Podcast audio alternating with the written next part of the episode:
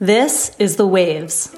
This, is the waves. This is the waves. This is the waves. This is the way. This is the waves.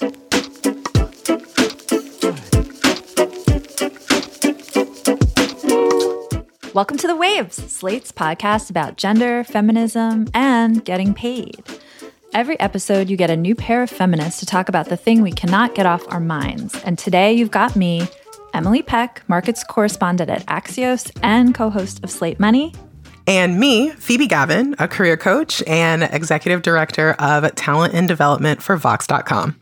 I am so excited for this conversation. Today, we're here to talk about a kind of still somewhat, maybe a little taboo topic, which is, of course, getting paid, the art of salary negotiation.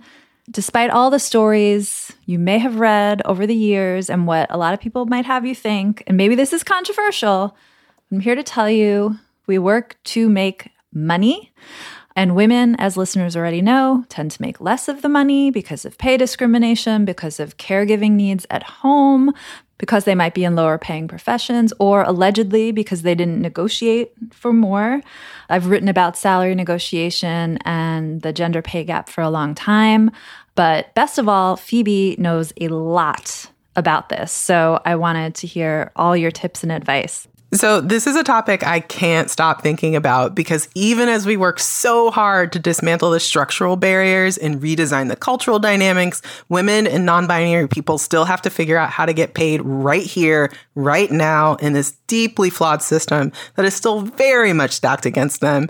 And there are so many additional layers as well. I'm a black woman from a low income background, which adds two more layers of disadvantage as I've worked on my own career to be compensated properly for the value I created for my employers. There was no one to hold my hand or point me in the right direction as I built my professional profile because no one in my family had that knowledge. So I had to figure it out on my own with lots of research and trial and error. And I got very, very lucky to get some help from experts outside my immediate family and my immediate social circle toward the middle of my professional career.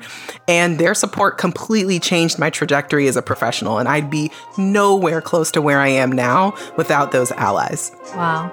Well, coming up, we have to get into some of that. I have many follow ups for you, Phoebe. And we'll get into a little bit of background about the gender pay gap, give you some updates about what's happening with policy, and then really dive into the secret details of how to negotiate for what you're worth.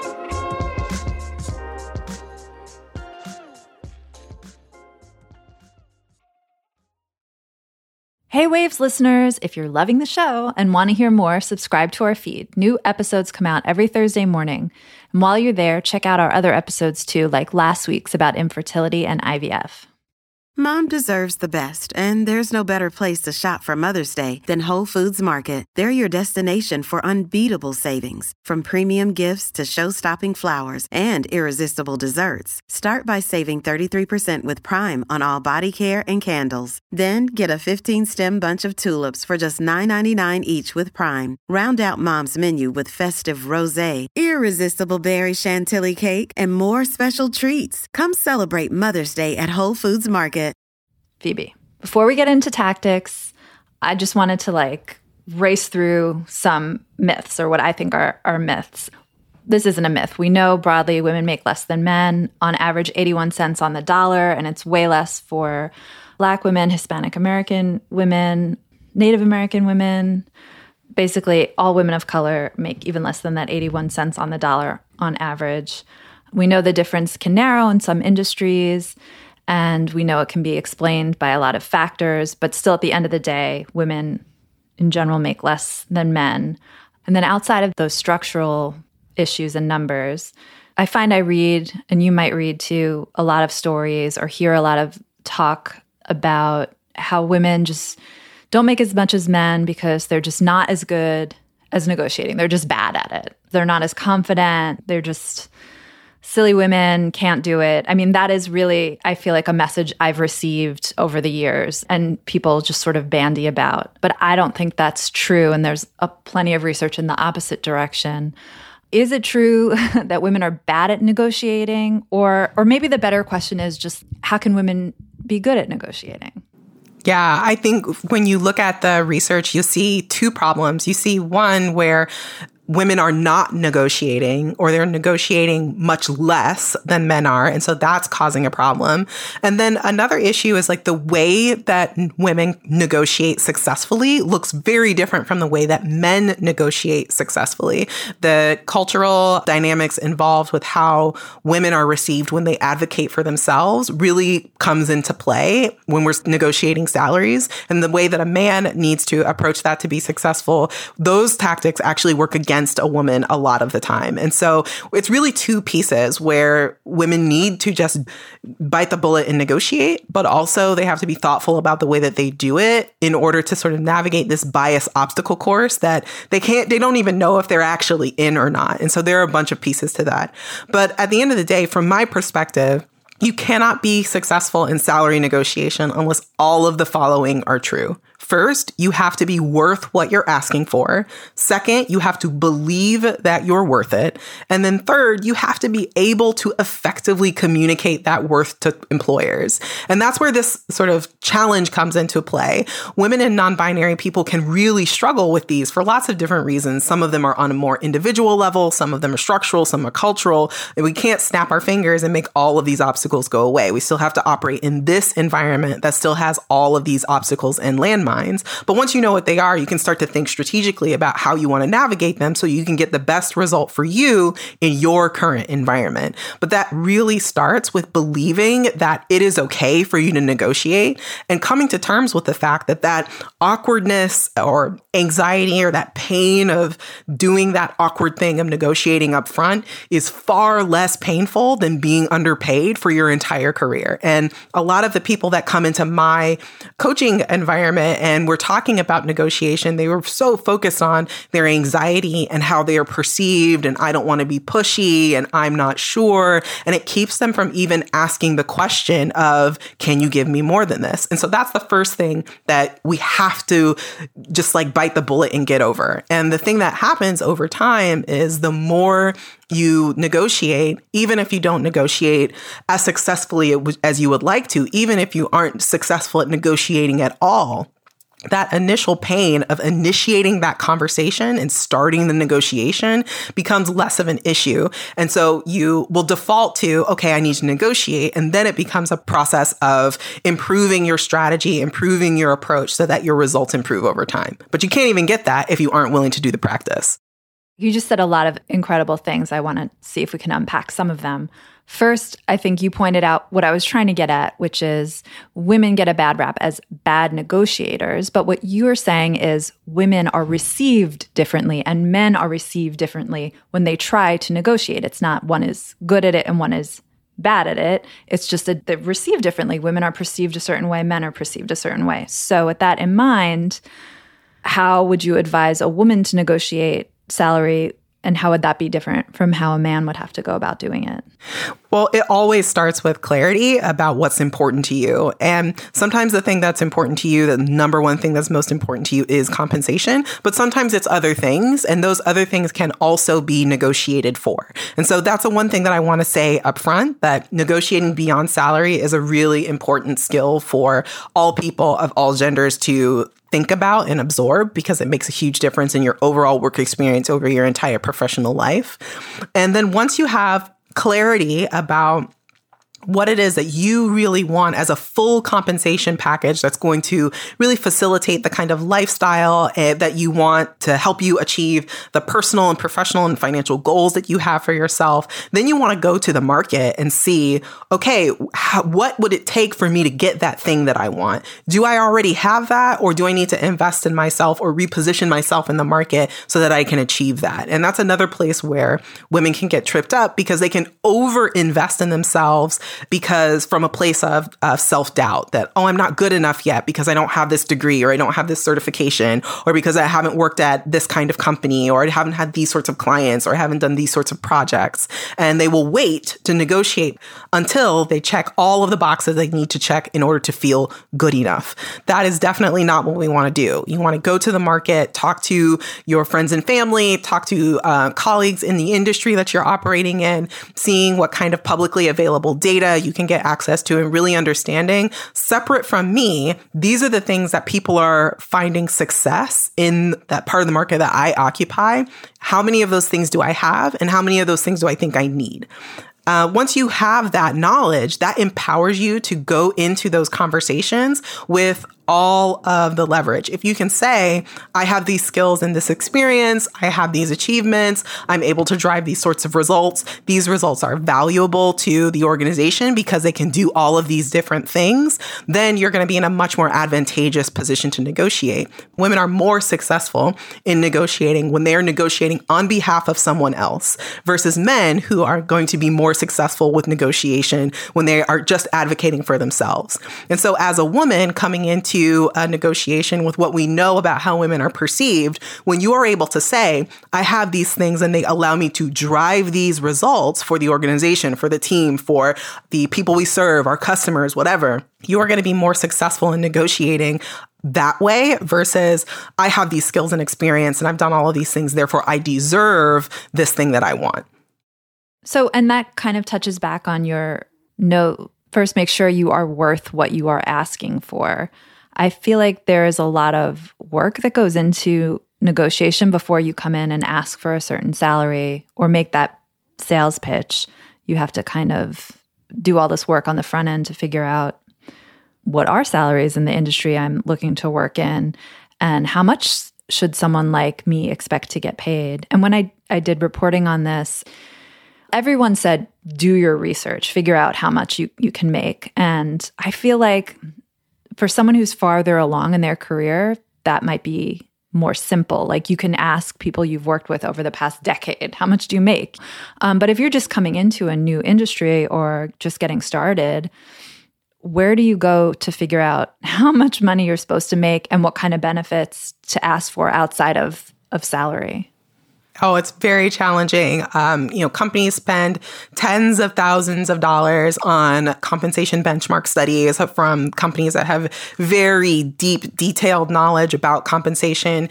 And unfortunately, you know, unless you just have a spare $10,000 that you want to spend on a compensation benchmark report, you're going to have to rely on some of um, publicly available data like Glassdoor and PayScale and those sorts of uh, websites to see what other people are reporting. But it's really important for you to see that as one data point and an overall data set that you are trying to put together. Because if you think about the two reasons why someone goes to a website like that, it is either because they are themselves underpaid or they are about to negotiate an offer and they need some information. And so that is a very uh, specific slice of the entire population of people who get paid to do the thing that you do. And so you want to make sure that you go beyond that. And that's why it's really important to proactively build your professional network over time, because that is the thing that empowers you you to knock on someone's digital door and say, Hey, you know, I'm looking to you know, have a better understanding of where I sit in the market. I'd love to have a conversation with you about, you know, what you think is appropriate in terms of compensation in our field. That is not possible if you don't have a network and you can't develop a network overnight. So if you haven't done anything in the last year to develop your professional network and then tomorrow you start looking for a job, it's going to be really hard for you to have the information necessary to understand what your current set of skills and experience is worth in the market. And can you talk about from the personal angle how you developed your own network? Because people always say, develop your network, you have to network. And it's like, well, what do you mean? I know I used to feel like uncomfortable asking people to lunch. And is that even possible anymore? And cold calling people. And I mean, just, yeah, I would love to hear how you did it and how other people can do it this became clear to me really early on in my career the importance of a network. So I'm a veteran. I joined the military out of college because I came from a low income background, couldn't afford college. So gambling with my life is the way that poor people afford college in the United States. And so um, when I came out, my you know my deployment was you know not the easiest. And when I came out, I was dealing with some pretty serious mental challenges. And I just so happened to fall into volunteering with a veterans nonprofit that actually had like a pretty robust employment assistance program for veterans. And because I was, you know, a volunteer and I was interacting with the staff all the time, I was really absorbing tons and tons and tons of knowledge from these veterans who were three, five, ten years out from separation and had all of this information about how to be successful as professionals. Because again, I came from a low income background. My parents weren't able to teach me about, you know, what it meant to be a white collar professional, even though that was the, the zone that I was starting to enter. And so once I realized what was happening, I realized that I needed to make a point of connecting with people regularly. Because if that accident hadn't happened, if I hadn't randomly received a phone call from this nonprofit asking for volunteers, I have no idea where I would be from a professional standpoint. And so I actually just, it's part of my routine every week. Either I have someone who comes up on my calendar as like someone to follow up with, or I actually set aside 15 minutes to send some emails or just do some searching on LinkedIn or do something so that I'm reaching out to someone and refreshing, deepening, activating, informing my network. And that's been a practice that I have developed over time to a point where it's habitual, basically since maybe 10 years at this point. And so I have a very robust professional network that brings me opportunities. I don't have to work so hard to find them. And um, it's really easy for me to get information about things because I know so many people and those connections are very deep. Ultimately, a lot of people said no. A lot of people blew me off. A lot of people ghosted me. A lot of people, you know, had negative responses. But at the end of the day, enough people said yes uh, for a long enough period of time that I am now light years ahead of where I ever expected to be as a professional. And so part of it is just being okay with the fact that you have to roll the dice. And sometimes it's going to come up snake eyes, sometimes it's going to come up whatever the opposite of that is. I don't gamble, I don't know. So it's really like you're saying before you get into the negotiation over pay, there are many steps you have to take so that you're set up to succeed in the negotiation. So We've basically spent the first half talking about those things. You have to set up your network, you have to do your research, you have to have your network in place to even find out about good opportunities sometimes. In the next segment, I guess we'll get into more about just like how to get the money. yeah. So we're going to take a break here, but if you want to hear more from Emily and myself on another topic, check out the Waves Plus segment, Is This Feminist? where today we're going to be debating whether International Women's Day is feminist. And please consider supporting the show by joining Slate Plus. Members get benefits like zero ads on any Slate podcast, like Slate Money, and bonus content of shows like this one also. To learn more, go to slate.com slash the waves plus.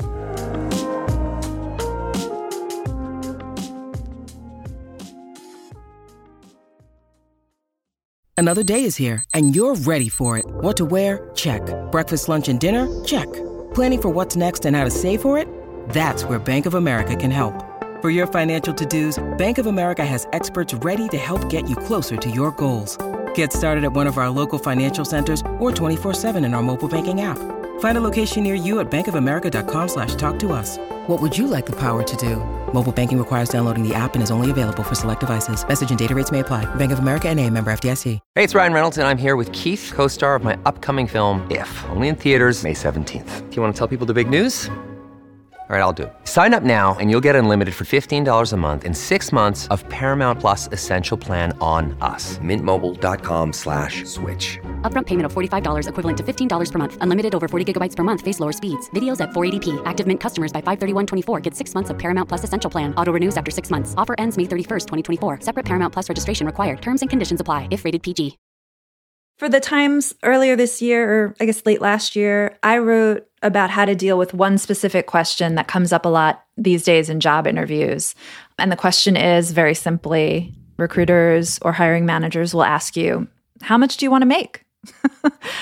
and this is sort of like a new thing um, from when I was starting out, anyway. Back when I was starting out, hiring managers would say, How much are you making? And then you'd have to tell them your current salary. And this would basically lock anyone who is underpaid into that lower salary, you know, for their whole lives. So people made a big stink about this, a lot of feminists and activists, and they got results, especially since um, Me Too kind of took off 16 states have banned employers from even asking for your salary history now. So that's why this question is the way people kind of do it now. How much do you want to make? And actually, there's another policy in progress now, which is going to be very interesting, which takes effect in May. The New York City employers are going to have to tell you how much they pay and post salary ranges, which adds like a next level of fraught to the whole negotiation. So when I was doing this reporting, I was told if someone asks you, how much do you want to make? And you haven't done all that research that Phoebe already told you to do, which you should do, then you basically just do whatever you can not to answer the question and then try and turn the question around. So you say, It's early in the process. I'm still getting to know this role um, and doing my research. If you're trying to fit into a certain range, that would be really helpful to know. So try and get the employer to tell you. On the other hand, if you have done the research, you can say something like, based on all the research I've done and the conversations I've had, I think this role should probably pay around this much money um, plus bonus and other benefits. Is that kind of what you're thinking? Phoebe, you're the expert. With my clients, I definitely recommend a very succinct and direct approach. Thank you for the question. Unfortunately, I don't have enough information to answer it just yet. However, I'd love to hear if you have a budget already set for this role. And that's it. And then silence. that, that silence at the end is the hardest part. Um, strategic silence is really important in negotiations. And so when you ask that hard question of what's your budget, shut your mouth. Shh no, nothing else after that. And there are going to be some folks who respond to that by actually giving the budget. There are going to be some folks who respond to that by wavering and waffling and not really wanting to give you an answer.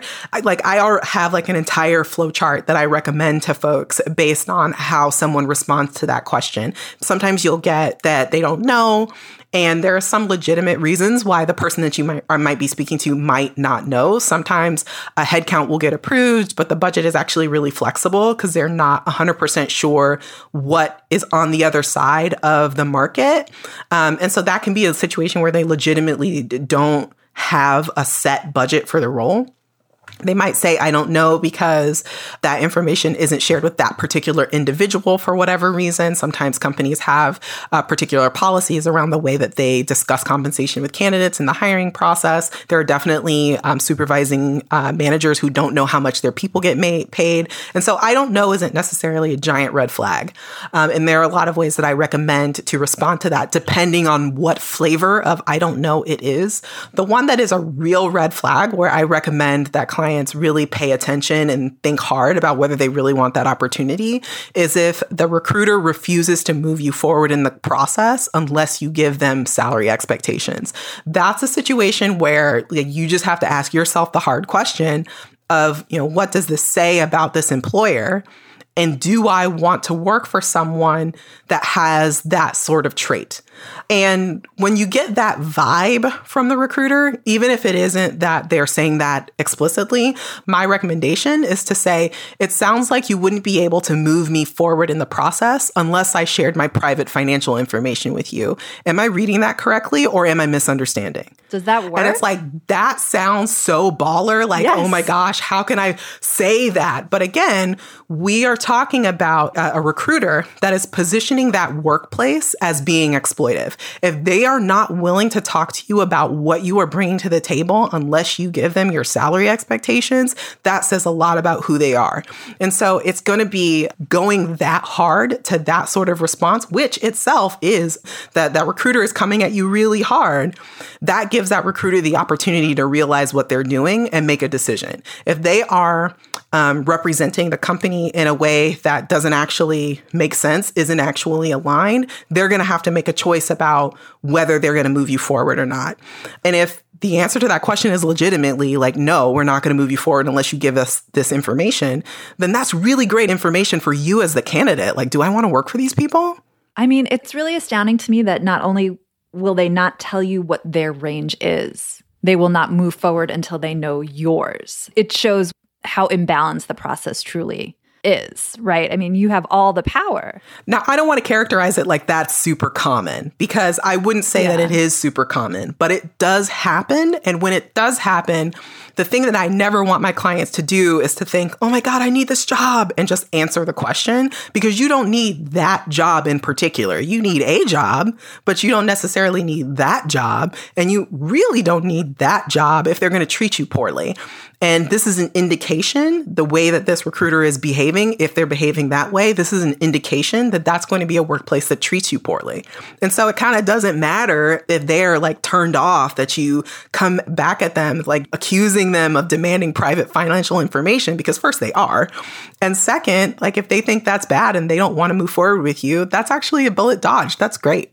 Saying how much you want to make is so fraught. It's so it's so risky. You don't want to leave money on the table for yourself. You know, there are employers out there. I've heard stories. They hear someone says, I want to make $50,000 a year. And they're like, oh, that's awesome. And they will take advantage of you. Their budget will be twice that. And they'll say, great. Oh, 50, we can give you 60. And they've, you know, excited. And they budgeted it. 80. Yeah, exactly. and, I, and as many hiring managers who told me they don't do things like that, they would never. There were a lot of people who told me that happens often. So I'm just re-emphasizing how important that early research is and how delicate it is too because on the other hand if you ask for too much then they're going to write you off. Like how do you land on a number? Well, that number needs to depend on this is, I mean, at least the way that I coach my clients is that your number should be this mix of like what you want for yourself in your life and what the market is telling you. Your current set of skills can command in the market. It should be a mix of those two. And you get more flexibility around this as you advance in your career, as you specialize, as you have more and more proven results. You can be a lot more swaggy in a negotiation than you can when you're early in your career. Maybe you don't have as much proven results. At the end of the day, every business, their top three um, expenses when they look at the budget are generally going to be payroll, rent, and cost of goods. And payroll is going to be the biggest one. But every business has to kind of make a balance because if they pay too little for talent, then they're going to get all of the worst people and they're not going to be able to drive whatever business results they're trying to drive. But if they pay too much for talent, then they're not going to be able to get a return on that investment and the company will become insolvent. So they have to throw this really delicate balance where they are budgeting for the best talent that they can afford based on their balance sheet and where they sit in the labor market, but also not going overboard and busting the budget for every single uh, person who comes along so that they don't move into this place where the company becomes insolvent. For certain types of companies, certain types of roles, certain skill sets, it's worth it to break the budget. Um, you know, what you pay that person to get that incredible top of market talent into the door, they are going to return top of market results. And so that's why that early sort of sh- career strategy and really that research comes into play. Because if you you know what top of market talent looks like, what kinds of ta- um, what kinds of results top of market talent drives, you can make a decision about do I want to do the work of developing my resume, developing my skill set so that I can compete at the top of the market. And once you do that work, then you can show up to these negotiations and you can say, well, oh, okay, well, it sounds like you have budgeted, you know, 80 to 90,000. Thank you for sharing that with me. Unfortunately, that's a little bit lower than I would uh, feel comfortable saying, you know, yes to and, uh, you know, excited to say yes to. But I'm also confident about the sorts of results that I can drive. And I'm really interested in learning more about the company. And so I'm happy to continue having this conversation with the understanding that um, without uh, a pretty robust benefits package, it would be challenging for me to say yes to an offer in that range. It's funny you mentioned robust benefits package. We only have a few minutes left, but I wanted to talk about we talk so much about numbers and salary negotiation, but there are things besides salary that you can negotiate for. The biggest thing I've been paying attention to has been stock options. That's for a privileged set of workers, of course. Um, but there are other things. And then there are things that people think they can negotiate for that that you can't. I just got a new job and I tried to negotiate for extra vacation and they were like, no one gets extra vacation. We have to have a standard policy. That's not a thing. It's like negotiating for better health insurance. Everyone has the same health insurance. So, can you talk a, a bit about negotiating outside of just the straight salary and how you think about it? So there is a big long list of things that you yeah. can negotiate outside of salary and it really depends on your industry and it really depends on the company. But the one that you can almost always negotiate that I definitely recommend um, looking at if they if the company can't move on or won't move on salary is title. If you are able to shift your title so that it positions you better in the market, even if you're doing the same types of work for the exact same pay, that can set you up for the next move or the move after that to be bigger than it would have been if you were at that original title. Now, that's not to say that you should negotiate title every single time you don't want to negotiate title to the point where your title has nothing to do with what you do or that it creates an inaccurate expectation of what you do. Um, but if it's, you know, one step up, if they put senior in front of it or something like that to make it a title that has a bit more heft in the market, that can really set you up for success. And that was really important in my career, actually. A few jobs ago, I came into uh, a position where my title was a step down from all of the peer leaders that I was working with on a regular basis. I didn't actually know that that was the case going into the job. So I didn't negotiate it in the offer stage. But once I got into the role and I realized I'm in all the same meetings with people who have are, you know, senior level, have senior manager level titles, and I'm just a manager title. That's weird. I'm doing the same work. I have the same number of people who are reporting to me. That's weird. That definitely needs to change. Now, I want to be clear that there definitely wasn't a discrimination thing in play with that particular um, employer. It really was about the way that the function that I performed was perceived in the company overall. And that was something that needed to change too. and so as I got into the role, I negotiated, I tried to negotiate a salary bump and a um, title. We weren't able to get the salary, but we were able to get the title bump. And that title bump set me up to get a director title at the next job. And I don't think I would have been able to get that director title at that next job if I hadn't had the senior manager title at the one before it. And so even though I didn't get a raise, if I compare that that senior manager salary, even though it was a manager salary, to that director salary, it's almost double. And so, did I get more from that title bump? Yeah, even though I didn't get more in terms of that compensation for that particular role. That is a great story. And I think really goes to show it's something that doesn't cost your employer anything. So that's a sell and a win for them, bottom line, and a win for you financially down the road, actually, because you can get those better positions with the better title. I think that's just brilliant.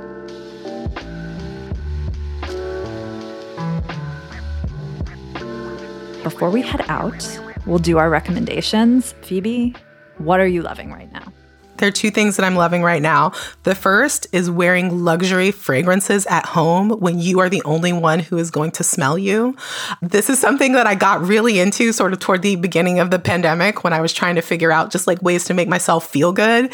And, you know, I wasn't spending any money on all any of the other sort of beauty, personal care things that I normally would, you know, no manicures, no facials, no hair appointments, like none of those things were happening. And so I bought a extremely expensive designer fragrance. and I can't tell you how good it made me feel to just like spritz that and just enjoy that fragrance and like be at home doing my thing, smelling myself, feeling good. and it was real expensive, like really, really expensive. You won't you won't disclose? I mean, okay, I will. So it was Nuit de Feu, I'm not French. I said that wrong. I know I said that wrong by Louis Vuitton. Whoa. It was real, real expensive. but a hundred mil perfume bottle usually will last like a year, even if you wear it every day. And the more expensive ones actually tend to last longer than that on the skin. So they don't need to be replaced as often. They don't need to be reapplied as often. So the, a really high quality, well crafted fragrance is going to last like 18 months or longer. And the bottles themselves are gorgeous to look at. So for the amount of money that I probably would have spent on manicures in a year, I bought one bottle of fragrance that at this point I still have some and it's been two and a half years. And every day it makes me so happy. It smells like a sexy fireplace. sexy fireplace. I love that so much. And now, of course, I want to buy this perfume. So thank you. um, wow, that's really good. I'm sure everyone's going to want to run out and buy this, or at least spritz it for free. Don't run themselves. out and buy it. Just like go in the store and pretend you're going to buy something and then ask for a fragrance sample. like that's what you should do. oh, and you have a you have a second recommendation too.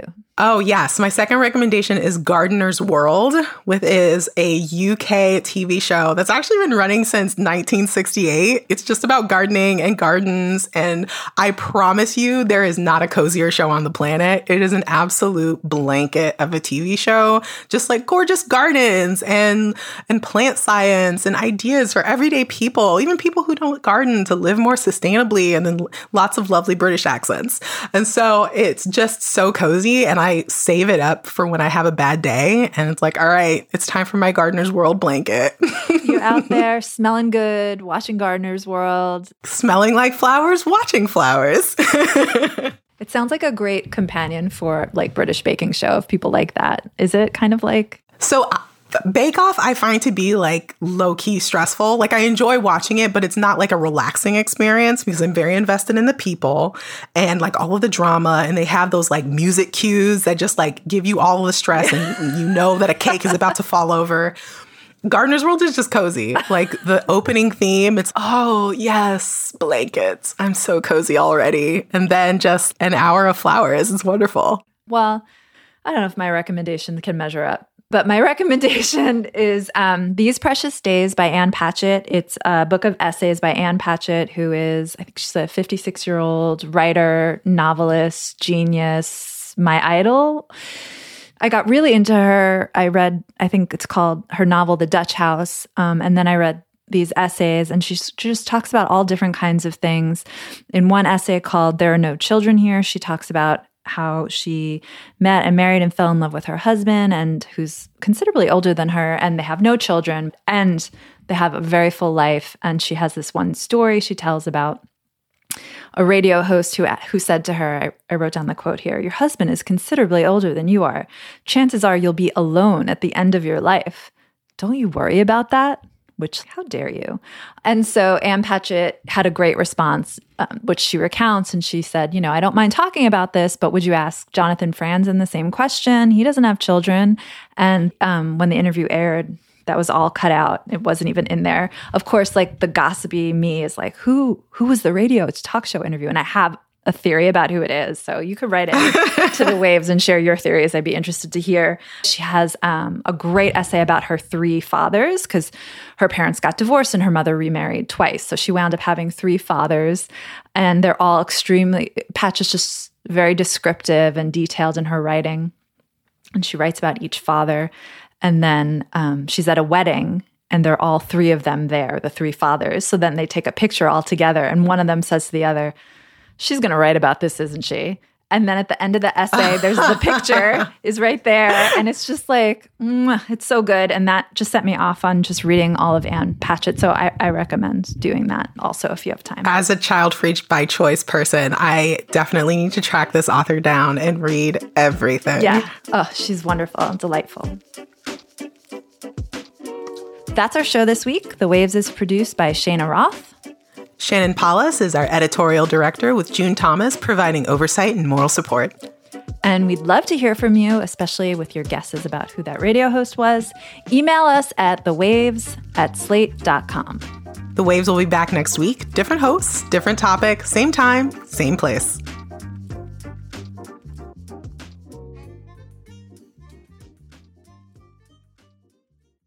This is the story of the one.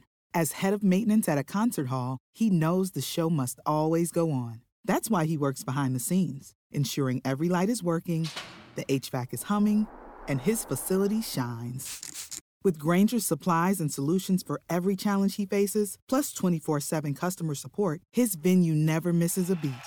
Call quickgranger.com or just stop by. Grainger, for the ones who get it done.